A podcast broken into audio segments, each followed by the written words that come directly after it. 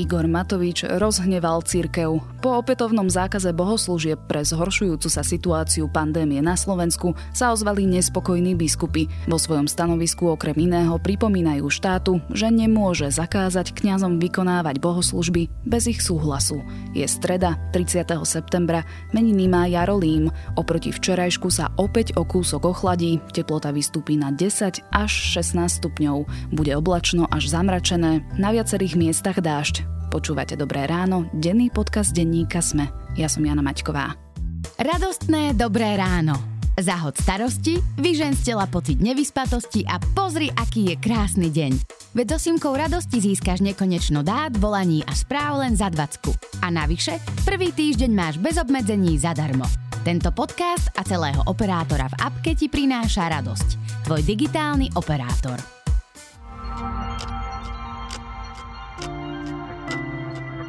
Pozrime sa na krátky prehľad správ. Moniku Jankovskú navštívil vo väzbe šéf NAKA Branislav Zurian. Dôvod návštevy a výsledok stretnutia žiadna zo strán nechce komentovať. Či je Jankovská ochotná tentokrát spolupracovať, je teda zatiaľ nejasné. Štátne hmotné rezervy nakúpia pol milióna screeningových testov. Takzvané antigénové testy sa majú využívať na hraniciach, v domovoch sociálnych služieb a ambulanciách. Mestá budú môcť od novembra na svojom území zakázať hazardné hry aj bez potreby petície. Doteraz muselo petíciu podporiť najmenej 30% obyvateľov danej obce. Herne zároveň budú musieť byť vzdialené od škôl či zariadení pre liečbu závislostí pri najmenšom 500 metrov. Konflikt v Náhornom Karabachu si vyžiadal už stovku mŕtvych vrátane civilistov. Boje začali v nedeľu a sú najintenzívnejšie od roku 2016. Náhorný Karabach je medzinárodne neuznaný štát na území Azerbajdžanu pod vojenskou kontrolou Arménska. Tieto dve krajiny o územie vedú dlhoročný spor. Petíciu za klímu za prvé 4 dni podpísalo už vyše 50 tisíc ľudí, vrátane prezidentky Zuzany Čaputovej, slovenských univerzít či známych osobností. Cieľom iniciatívy Klíma ťa potrebuje je vyhlásenie stavu klimatickej núdze. Zároveň presadzuje, aby parlament zaviazal vládu pripraviť štátnu stratégiu uhlíkovej neutrality Slovenska. Viac správ nájdete na zme.sk.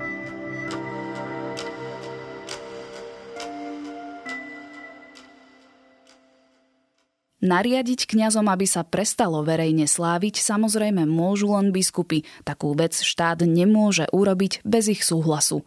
Tieto slová adresovali biskupy slovenskej vláde po tom, čo sprísnila opatrenia v súvislosti s novým typom koronavírusu. Cirkev nesúhlasí s rušením bohoslúžieb a dožaduje sa zavedenia pandemických semafórov. Budú kostoly bojkotovať nariadenia ústredného krízového štábu? A ako sa zmení doteraz dobrý vzťah Igora Matoviča s církvami? Porozprávam sa s Michalom Katuškom, redaktorom domácej redakcie Denníka ZME. Aj v takejto ťažkej situácii, kedy sa nám niečo vyzerá, že vymklo pod kontroly, máme opäť rovnaké zbranie v rukách.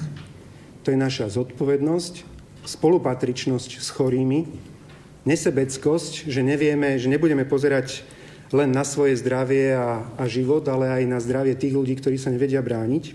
A potom také tie základné tri prvky, a to je naše rúško, čisté ruky a dostatočný odstup. A zároveň aj z týchto opatrení to vyplýva, aby sme nerobili jednoducho zbytočné hlúposti. Michal, zhrňme si v krátkosti, čo sa od zajtra mení? Aké opatrenia sa sprísňujú? By sme mali začať napríklad nosiť rúška aj v exteriéri. Neplatí to absolútne. Platí to v situácii, keď sme vonku na ulici alebo kdekoľvek inde a niekto sa k nám priblíži na bližšiu vzdialenosť ako 2 metre a zároveň tento človek alebo títo ľudia nežijú s nami v spoločnej domácnosti. Vtedy sme povinní opäť nosiť rúška aj v exteriéri.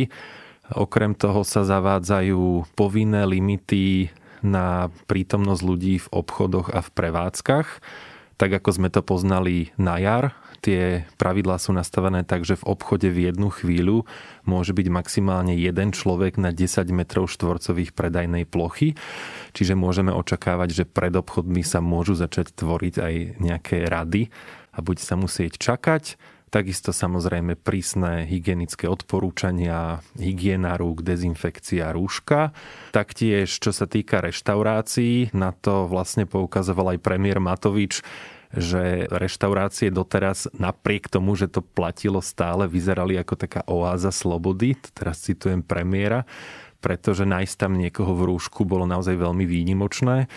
Čiže opäť apelujú na to a je to povinnosť, že aj pri vstupe do reštaurácie alebo do krčmy sme povinní mať to rúško na sebe. Sme ho povinní mať aj vtedy, keď tam sedíme.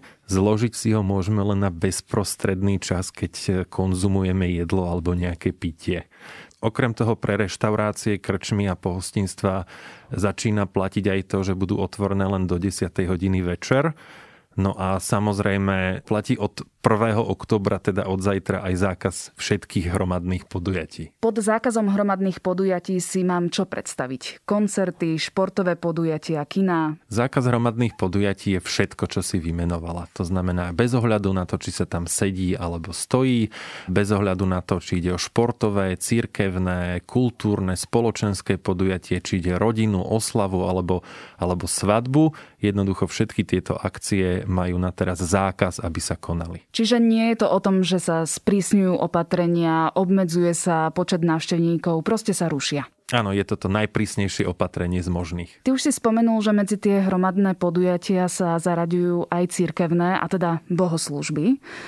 Čiže omše nebudú tiež od oktobra. Áno, omše, respektíve bohoslúžby sa konať nebudú. Vraciame sa teda k stavu, ktorý tu platil v marci a v apríli, keď to bolo taktiež zakázané.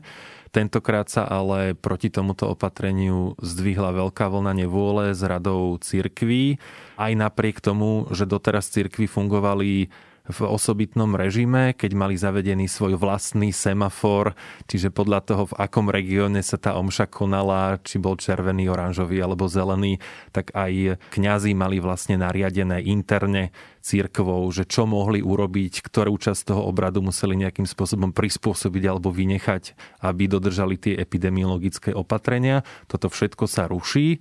No a zatiaľ to teda vyzerá tak, že by to malo byť úplne zakázané Povedal to tak Mikas, povedal to tak premiér Matovič, ale stále neznamená, že to tak naozaj bude. Znamená to, že sú možné aj nejaké výnimky, napríklad bohoslužby v exteriéri, vonku, po prípade špeciálne bohoslužby pre seniorov? Toto stále nie je teraz v čase, keď sa rozprávame jasné. Ja si myslím, že v pondelok na tlačovej konferencii to bolo komunikované veľmi jasne pretože takisto ako sa nemôže konať koncert pod holým nebom, tak taktiež aj omša pod holým nebom ako analógia je rovnako nebezpečná ako, ako tieto iné podujatia, aspoň teda hypoteticky, podľa hygienikov. Mikas veľmi explicitne povedal, že to spadá do rovnakej kategórie ako všetky športové kultúrne podujatia, ktoré všeobecne epidemiológovia a hygienici označujú za najrizikovejšie zo všetkých. A aj premiér Igor Matovič sa v pondelok vyjadril, že na všetkých rovnaký meter, to bol citát, čiže aj pre cirkevné podujatie by to malo platiť rovnako. To, prečo tvrdím, že nie je isté, či tento zákaz bude taký absolútny, ako ho v pondelok komunikovali, je ten, že v útorok, teda vlastne na druhý deň, Úrad verejného zdravotníctva sa už tak kategoricky k týmto slovám svojho šéfa Jana Mikasa neprihlásil a odpísali nám, že vlastne oni pripravujú konkrétnu podobu tých opatrení, takže nemôžeme vylúčiť, že tam nakoniec nepribudnú nejaké výnimky a že si teda církev ktorú v útorok bolo počuť odvšadial, nevylobuje nakoniec aj nejaké ústupky, možno, že aj v kontraste s tými ostatnými odvetviami, ktoré ale si myslím by taktiež tie ústupky privítali. To, čo zaznelo zo strany církvy, som už citovala na začiatku, ale teda čo presne odkazujú vláde Igorovi Matovičovi?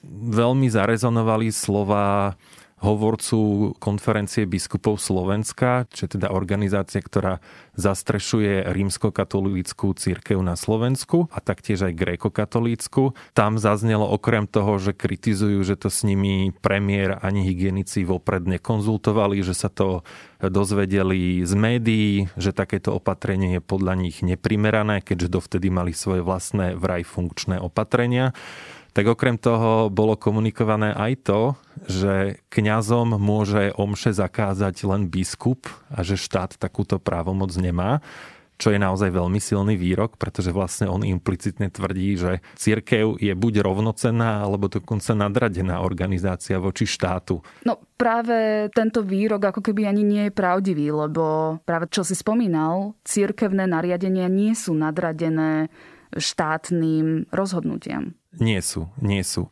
Síce aj cirkevní právnici, s ktorými som komunikoval, hovoria, že áno, v teórii cirkvy a práva sa církev chápe ako rovnocenný partner štátu, ale z hľadiska toho svetského práva a noriem, ktorými sa všetci riadíme v skutočnosti, ak by si niektorý farár zorganizoval omšu v čase zákazu a boli by tam ľudia a pozerali sa na to v tom kostole, tak by to mohlo mať pre ňoho minimálne sankčné, ale aj trestnoprávne dôsledky v prípade, povedzme, ak by sa tam niekto nakazil. Čiže áno, ani církev nie je nadradená akýmkoľvek nariadeniam alebo zákonom. Je to teda tak, že církev si skôr dupla, buchla po stole, že nevymýšľajte opatrenia bez nás a my sme veľmi silný hlas v spoločnosti? Áno, tá komunikácia v útorok, treba povedať, že to nie je len teda z brehov rímskokatolíckej cirkvi. Aj evanielická cirkev rovnako reagovala, že nesúhlasí s takýmito neprimeranými opatreniami, že aj ich veriaci boli doteraz disciplinovaní, že nevidujú nejaký zásadný prípad, kedy by sa ľudia v kostoloch nakazili. Evangelická církev v tomto bola o niečo mekšia, respektíve tie vyjadrenia neboli také silné, keď vyhlásila, že necítia sa byť nadradení nejakým iným entitám, ktorých sa tie opatrenia taktiež dotknú, ale nezabudli poznamenať z ich pohľadu nezmyselné, že teda zostávajú otvorené napríklad krčmy, reštaurácie, pohostinstva a teda ľudia sa môžu stretnúť napríklad v obchodných centrách alebo pri pive, ale nemôžu sa stretnúť na omši alebo bohoslužbe. Čiže teraz čo? Aké budú ich kroky? Chcú sa stretnúť priamo s vládou, s premiérom Igorom Matovičom alebo budú čakať na jeho reakciu? Oni komunikovali, že chcú komunikovať s predstaviteľmi štátu. Útorok e, k večeru ešte nebolo jasné, či sa nejaké takéto stretnutie skutočne koná, alebo tam prebieha nejaká zákulisná komunikácia. Čisto hľadiac na problém správneho hľadiska by im ani nemalo pomôcť, ak by komunikovali napríklad s premiérom, pretože premiér de jure nemá mať, ani nemá de jure žiadny vplyv na to, aké opatrenie sa nakoniec hygienici rozhodnú prijať. Je to v podstate len a len na nich. A čo je zaujímavé, že aj keď ústredný krízový štáb odporučil zákaz, tak hlavný hygienik sa nemusí zo zákona riadiť tým, čo tento štáb rozhodne, pretože je to pre ňo len odporúčanie. Problém je ale v tom, že sám hlavný hygienik v pondelok povedal, že zákaz sa vzťahuje aj na cirkevné podujatia a preto by bolo zvláštne, ak by si nakoniec vylobovali ak by si církev nakoniec špeciálne vylobovala nejaké výnimky, hoci deň predtým hlavný predstaviteľ hygienikov povedal, že teda plošný zákaz bude platiť aj pre nich. Na jar, keď boli bohoslúžby zakázané počas prvej vlny pandémie, vyskytli sa prípady, keď sa omše napriek zákazu konali a teda farári to ospravedlňovali tým, že to bolo súkromné podujatie. Je možné, že by sa vyskytli podobné prípady aj teraz? Možné to je. Premiér ale sľuboval, nie len v kontexte omší alebo cirkevných podujatí, ale v kontexte vlastne všetkých tých protiepidemiologických alebo teda proti koronavírusových opatrení, že sa budú viac vymáhať, že polícia, hygienici, aj okresné úrady, ktoré majú možnosť ľudí sankcionovať, že to naozaj budú využívať tých prípadov pokút alebo nejakého takéhoto vymáhania bolo doteraz veľmi málo a aj tomu sa pripisuje dôvod, prečo tá situácia v rámci koronakrízy sa tak radikálne a zásadne zhoršila, pretože ľudia necítili, že štát si tie svoje nariadenia skutočne mieni vynúcovať. No ale je pravdou, že nemôže stať pred každým kostolom nejaký strážca alebo nejaký policajt. Takže v konečnom dôsledku predpokladám, že to bude na zodpovednosti tých ľudí, ako sa k tomu postavia a vlastne najväčšiu úlohu bude zohrávať práve církev, ktorá by si to mala vnútorne vedieť sama skontrolovať a zistiť, že či na niektorej z jej farností sa nedejú práve takéto veci. Ale nedá sa to vylúčiť samozrejme. Ja som napríklad komunikoval s farárom Marianom Prachárom, ktorý má farnosť v bratislavských Rusovciach A keď som sa ho opýtal, že ako na to bude reagovať, ak teda bude platiť ten plošný zákaz, tak povedal, že on nemieni ten kostol zamknúť, čo mu ale zrejme ani nikto nenariadi. Otázka znie, že či bude môcť tú omšu slúžiť sám a povedzme ju prenášať možno cez internet alebo cez nejaké iné médium, ale že na otázku, že ak vám tam prídu nejakí ľudia sa na vás pozrieť, tak povedal, že ja ich vyhadzovať nebudem. Mm-hmm. Čiže je to vlastne možno na tom individuálnom posúdení situácie každého farára, ale aj oni by potom v tom prípade mohli byť trestnoprávne zodpovední alebo čeliť sankciám. Asi sa môžeme zhodnúť, že táto situácia je takým prvým naštrbením vzťahu Igora Matoviča s církvou, lebo vlastne od začiatku jeho vlády k nej pristupuje zhovievavo, majú v podstate celkom dobrú komunikáciu, aj sa zhodnú na viacerých veciach. Dokonca Igor Matovič na svojej kandidátke priviedol do parlamentu niekoľkých kresťanských konzervatívcov. Teraz je možné, že ten vzťah bude narušený? Ty v tvojej otázke implicitne vlastne naznačuješ, že je to premiér Matovič, ktorý má hlavné slovo pri tom, keď sa určuje, že aké opatrenia sa zavádzajú. Opäť poviem, že de jure to tak nie je a tým hlavným človekom je Jan Mikas a jeho hygienici na úrade verejného zdravotníctva a hygienici na regionálnych úradoch verejného zdravotníctva. Čiže Rozumiem, ale tá zodpovednosť je hlavne na jeho hlave. Tá politická zodpovednosť, povedzme, že je na ňom. Môže to byť znakom toho, že Igor Matovič, že je pre ňo dôležitejšie, tak ako to tvrdí, zdravie ľudí a že je to povýšil aj nad nejaké vnútorné hodnoty, ktoré aj politicky prezentuje. To je ako keby jeden scenár. Druhý scenár je, že jednoducho robí len to, čo sa vlastne dialo aj na jar a že jednoducho aj vtedy predsa boli zakázané omše a bohoslúžby. Církev, teda rímsko-katolícka k tomu pristúpila v podstate veľmi, veľmi ústretovo a to sa vlastne opakuje a to, čo sa zrejme teda nezvládlo, je tá komunikácia, že prečo práve takto, že tentokrát sa štát jednostranne rozhodol, na čo má taktiež právo.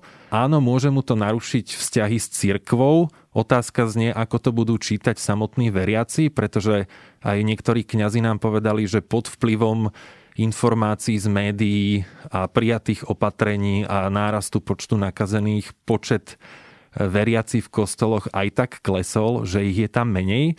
Takže možno aj čas z nich považuje takéto opatrenia za opodstatnené.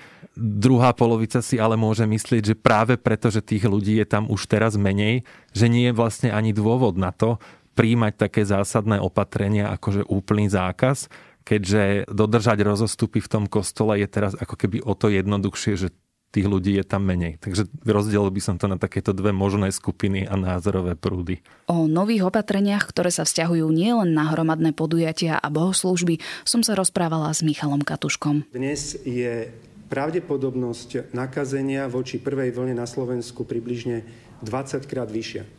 Že keď vtedy sme sa dokázali správať zodpovedne a vtedy možno tá zodpovednosť alebo strach voči, voči nákaze nám pomohli vyhrať, tak teraz jej potrebujeme 20 krát viac. Takže dobrajme si túto dávku zodpovednosti a naozaj verím, že spoločne tento boj, aj tento boj zvládneme.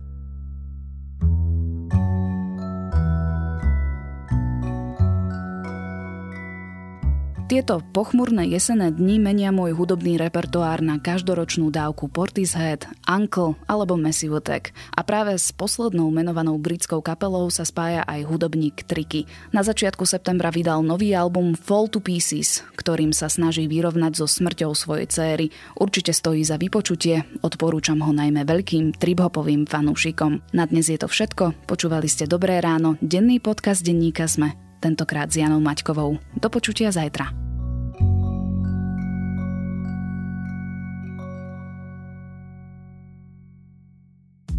Dobré ráno sa skončilo, ale dôvodov na radosť máš stále dosť. Zahod starosti, aktivuj simku radosti a pozri, aký je krásny deň.